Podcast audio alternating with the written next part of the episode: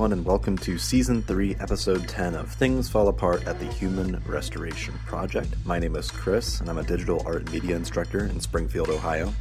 Before we get started, I want to give a brief shout out to three of our Patreon supporters who keep this show going Michael Hyde, Mary Walls, and Jeremiah Henderson. Thank you for your support. If you'd like to learn more about the Human Restoration Project or would like to support us further, please visit us at humanrestorationproject.org and follow us on Twitter at HumResPro. teachers and students remember people To me, it speaks that truth to walk away It's not really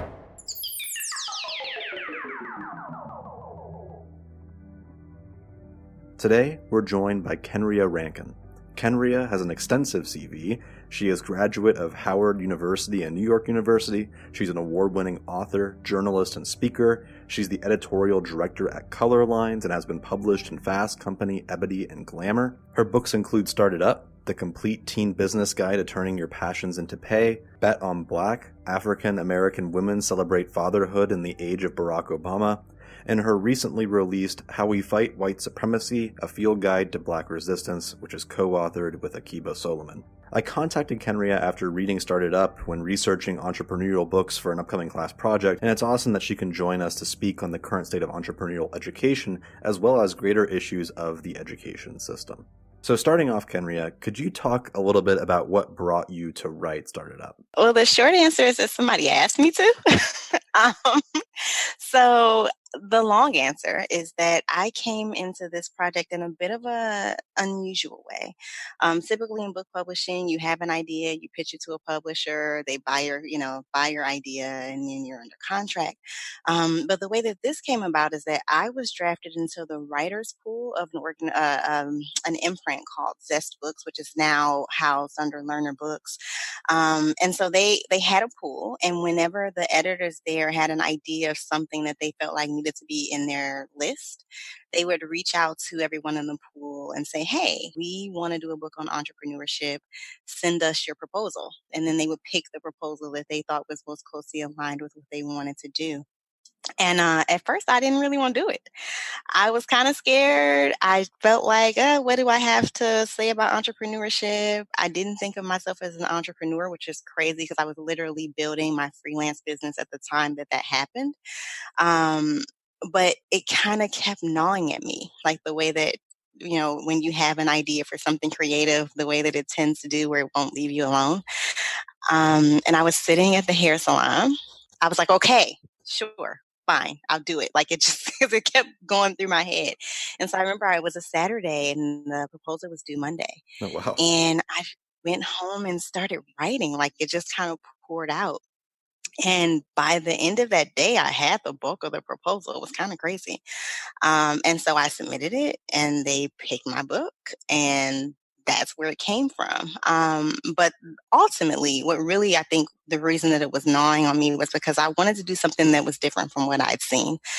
I didn't really want to just give folks the nuts and the bolts of creating a business, but I really wanted to get them started from the beginning about feeling not just an external need, which is what we're always taught, right? I was a business administration minor. We were taught that if you start something, it needs to be because somebody needs it. And that's true and great. But I also think it's important to fulfill an internal need, and that's why the um, the subhead on the book is the complete teen business guide to turning your passions into pay. I wanted to help uh, everyone who read the book figure out what they're passionate about and connect that with the need that exists out in the world.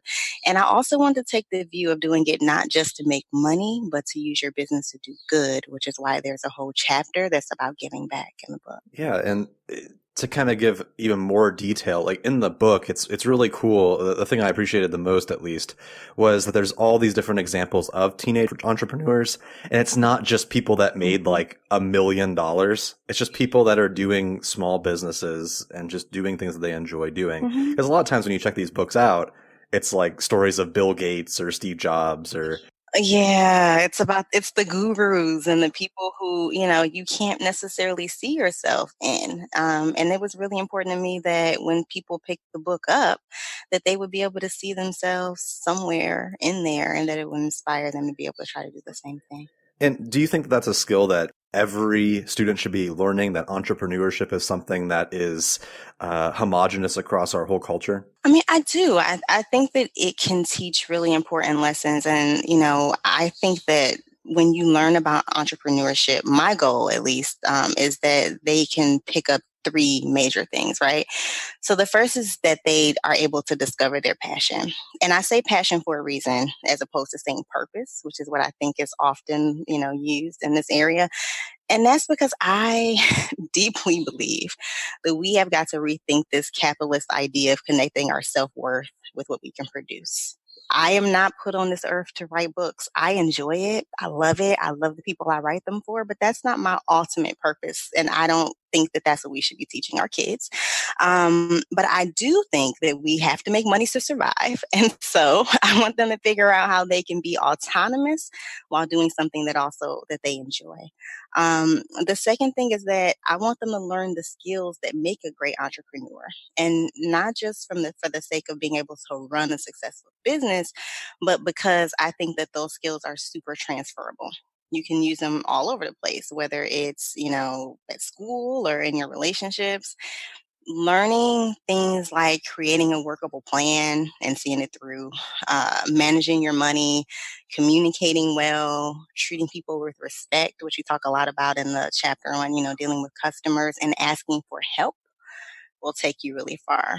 Um, and then the third thing is that I want them to not only learn how to tap into the creativity, but I want them to hold on to this sense that I think we're all born with, but that a lot of times gets beaten out of us along the way, which is that you can do literally everything.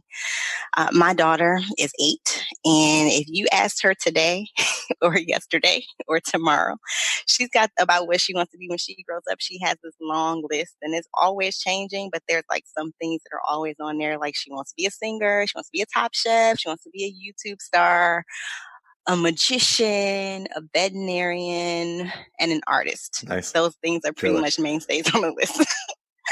but I've never told her that she couldn't do any of those things or all of those things. We actually have lots of conversations about how at different phases of your life you can do different things and how you don't have to be locked into one career. And she with all of those things, when she talks about them, they are from an entrepreneurial mindset. She's thinking about how she can do those things to make money on her own.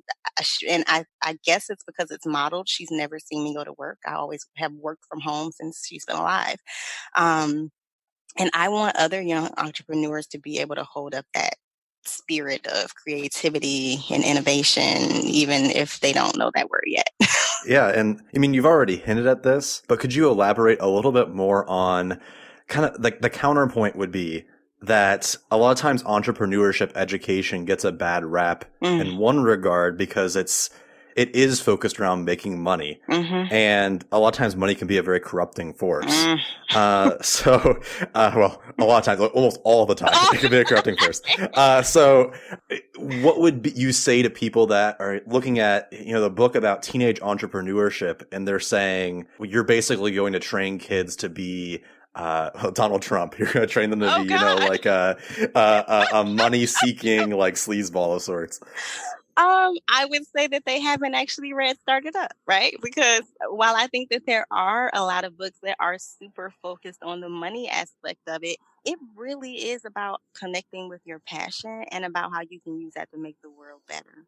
Um, I, look, capitalism sucks. We all know that as we're living in it. But as I said earlier, we do have to. Unfortunately, this is the system that we we live in. We do not barter services, and we do not live in a utopia where we, you know, get to use our talents to directly impact the folks who we live in close connection with. Um, and so you do have to be able to make money. But my goal is not so much to teach kids how to make money as to connect with what it is that they love to do. And that's all I got. No, I, I think that's perfect. I mean, that, that sells the book to me.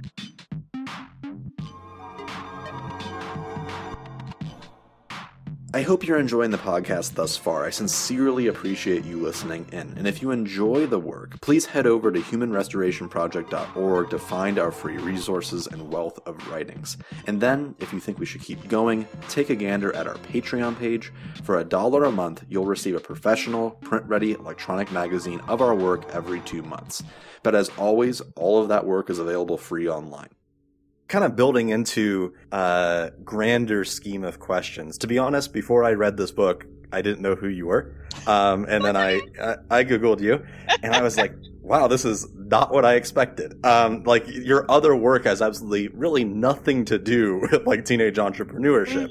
Uh, you know, the, you're editor of Color Lines. You you've co-written or collected together uh, this book, uh, "How We Fight White Supremacy." As well as many other works that I'll put in the show notes. So I have to connect together the thoughts of your book with, I mean, the rest of your background and things that you've written about. And the question that I pose to you is surrounding the, the education market. Mm-hmm. Sadly, when I think of entrepreneurship education, to be frank, I think of a bunch of old white guys talking to people about, yep. uh, you know, exactly what we were just talking about. And, and talking down to them about it too. Yeah. Those books tend to never get political. Um, they, they never talk about anything that might prevent them from selling a book, quote unquote. As in, you know, they're, they're scared that, you know, if they say anything that might be out of line, that might be a bad thing. Mm-hmm. What are your thoughts just in general about the current state of entrepreneurship education and maybe just the education market when it comes to like professional development? I mean, I think that at this point, any materials that claim to promote innovation but ignore the realities of how white supremacy, which is popped up, propped up by things like racism and sexism and homophobia and transphobia and ableism and classism, um, when they ignore those things, I think those books are ineffective at best and dangerous at their worst. You know, I wish I'd had a stronger lens when I wrote Start It Up in 2010 but I do think, you know, one thing that I did do very intentionally was include primarily entrepreneurs of color who are from various socioeconomic backgrounds. It was important to me that there be a lot of different representation, as I was saying earlier. Um, but I think, you know, and I can speak specifically to young people because that's the arena that I've worked in when it comes to this. Um, I think very often we underestimate what they can process and what they can apply when it comes to topics that some adults label as difficult when if we're being honest those are just topics that they don't really want to have an honorable uh, honorable uh, well honorable too yeah. but an yeah. honest vulnerable conversation about because they don't want to be challenged and they don't want to have to examine how their their privilege bolsters them and their work um, and that's where those white men come in. And but I think that we really need to have more than just the people who are at the top of the white supremacist hierarchy. And I'm talking wealthy, traditionally educated, white, straight, cisgender, Christian, able-bodied men. Um, out here doing the work of entrepreneurship education because at the point that you bring in folks who re- represent you know lots of different diverse uh, backgrounds that that seeps in. Like you know you were saying you had to kind of like what's the through line of my work? The through line is that i'm a black woman. And so that is my lens on everything that i do and while my um, politics have definitely come through stronger i mean i wrote a book for god's sake called how we fight white supremacy um, that that lens is always there and I think that that's why it's important that they are not the only ones who are doing this work. And speaking of how we fight white supremacy, something that you bring up multiple times is your work in schools as a parent and advocating for anti-bias training mm-hmm. and bringing in um, that perspective. And like full disclosure, I work in a fairly rural school. It's very difficult to bring up that conversation in that community. Yeah, I would and I, I, I hate to say that, um, but it's true. Yeah. So did you run into any issues when you were trying to bring in anti-bias training oh, as a parent? I'm expecting that's a yes. Uh, yeah. But then do you have any suggestions for someone who you know, really wants that, but they're really just not sure of the route of doing that. Yeah. I mean, it's difficult because I don't think that there's one specific best course of action. Um, I mean, I think that one of the most important things that you have to consider when you're organizing is where are you starting? Mhm. so, what are the local conditions? What's the, you know, the folks who want to do it, whether it be the entire administration or a couple of rogue teachers within the school? Um, what's their true intention for doing this work? And who's in place and able to carry the burden? And what privilege are they willing to give up or use in order to support support the folks within their system who don't have it? Um, as you said, I have worked with educators, and what I have encountered in some places is that they say that they want to make their schools welcoming, and I'm doing air quotes, y'all, um, for folks of color, which doesn't really mean anything. Um, but they thought that the that the one thing that they had to do was do like an anti-bias training, and then that would be enough to move the needle. But they didn't really give any thought to the values that they wanted to establish and then live into. Um, they didn't create any guidelines for policy or for implementing that policy. They didn't do any evaluation of how they're recruiting and also treating their employees of color. There was no real willingness to do any work beyond saying, hey, y'all are welcome. Um, and so they weren't doing anything that really created an environment where children of color weren't forced to give up little pieces of themselves every day just to keep the peace. And, you know, that in my case resulted in me moving my child to another school because it was ultimately harmful for her. Um, but that said, I, think that, you know, many places and folks who want to do this kind of work within their schools a good way to start is by investing resources and bringing in a third party organization to connect within the environment where you work and thinking that you can do a massive overhaul of an inherently racist institution which in in a lot of ways we know that education is is an institution that is steeped in white supremacy and anti-blackness in the same way that you know politics are and entertainment is and all of these things um, I think it's folly often to think that we can do it from inside, but bringing in a third party, which involves investing actual resources. But when some, you know, oftentimes when we have to put our money into something, that's when we begin to take it seriously. It's not just a couple of folks having a meeting one day and saying, okay, we want to make everyone feel welcomed here, which is what I have experienced. Yeah, yeah, and I, I I like the idea too of um, local organization Mhm. as opposed to like waiting for like a nonprofit. In fact, one of your authors wrote about this in this book. Her, her name is Bianca, Uh, oh, uh, Eunice? yep, Eunice. hmm She's an artist. Yep. and I I liked what she had to say surrounding this idea of local coalitions as opposed to um, kind of donating to a nonprofit or waiting for the nonprofit to come in because that's, to that's, you. that's a really good point. Um, I mean, if, if nonprofits were, you know, doing fantastic everywhere, we wouldn't, I mean, these problems are pervasive. I'm sure anyone listening to this would connect and relate. You know, that, that's just the way things are. Um, and it's going to rely on people kind of taking the reign and going rogue, use the terminology. Um, but it's true, uh, in order to make that happen. And speaking of uh, local organization, something that we talk a lot about on this podcast is it's one thing to say like we can transform our classroom and be a more welcoming classroom and you know have an anti-bias education et cetera et cetera. Um, and all those things are, are really good things. But there are underlying inequities in the united states such as poverty such as uh, the community that one lives in such as uh, the money and how it's being distributed.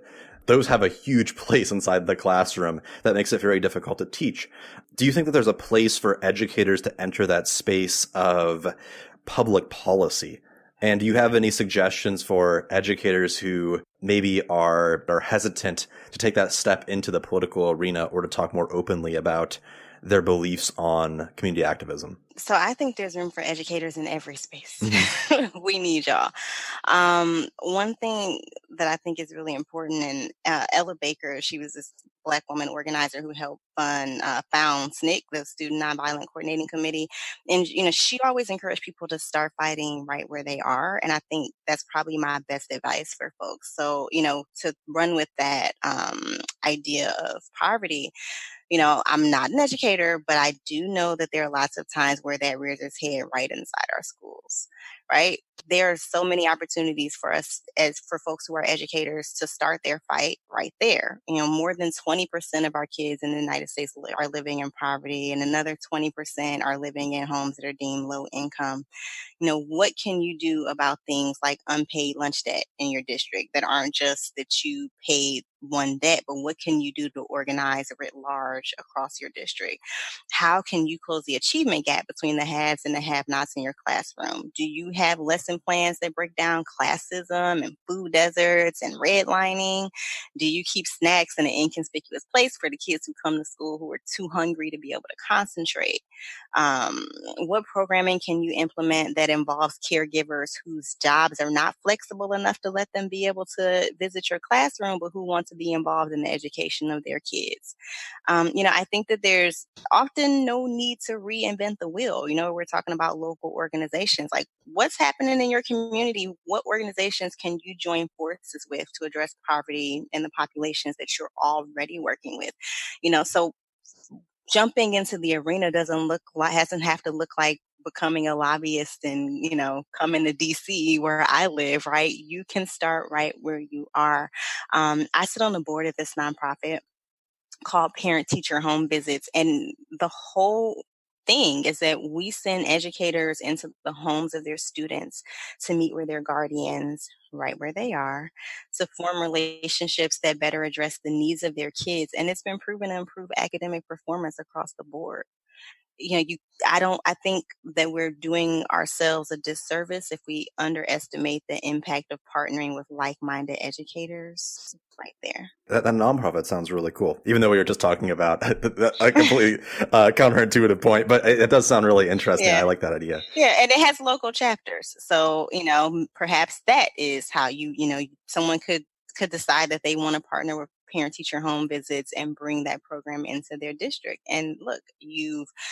drawn on a, ped- a, pedagogy that is larger, but you're working with people who are right there where you are to work with your direct population to address the impacts of poverty on your students. The hardest question, at least for me to think about, you know, I, I'm reading through this book and this conversation after maybe like the first two questions becomes rather bleak to be honest. I mean a lot of this discussion is like very like it's not a happy discussion. And going on social media there's there's always a new uh, media craze surrounding something that's really sad going on in the united states. These these things are hard to address. What hopes do you have surrounding do you see things improving on the horizon? Do you feel like people are starting to organize more? Is there what kind of keeps you going uh, so I mean, this may be surprising, but I'm full of hope. Um, you know, as you mentioned, my latest book is called How We Fight White Supremacy, and it chronicles the ways that Black people resist in the face of cultural, political, and economic systems that thrive on the subjugation of people who are not white. That's how we define white supremacy. Um, and it came out in March. And in that, like since then, I've been traveling, doing book talks and meet and greets and all that kind of stuff all over the country. And the moments that really stick with me are, you know, after we've done the reading and, you know, talked about the big themes and we're sitting at the table um, my co-author akiba solomon and i and people come up to the table and they have their book and it's like dog-eared and they've you know marked all over it and got sticky notes and they're like you know this book really helped me figure out what i'm supposed to do. It helped me figure out what my purpose is I can't, so I'm a bit of a crybaby, but I can't say how many times that has made me cry as I'm hugging a virtual stranger, but who doesn't feel like a stranger anymore because they have read this book and felt a super duper connection with it. And one of the things that um, we wanted folks to feel or to do by the time that they finish the final chapter, which is about freedom dreaming.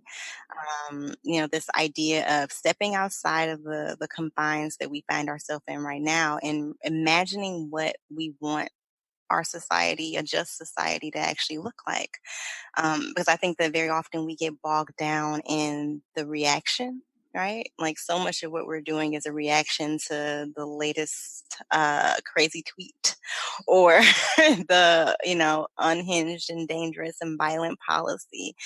And when we get mired in that, it's hard for us to think about what we want this world to actually look like. And so that chapter asks people to just stop and close their eyes and envision what a, a society that does not have all of these things and it actually looks like so that we're not putting ourselves at risk of perpetuating it, right? And I just find so much joy and so much hope in the people who tell me that they figured out the way that they can join the millions of people who are, you know, collectively working to advance the fight against this system that really means to do us harm.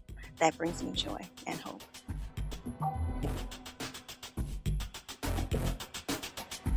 Thank you again for listening to Things Fall Apart from the Human Restoration Project. I hope this conversation leaves you inspired and ready to push the progressive envelope of education.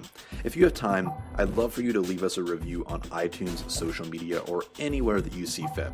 I mention iTunes specifically because the more ratings we have there, the higher we rank on the education podcast list. And the more listeners we have, the better we're going to do.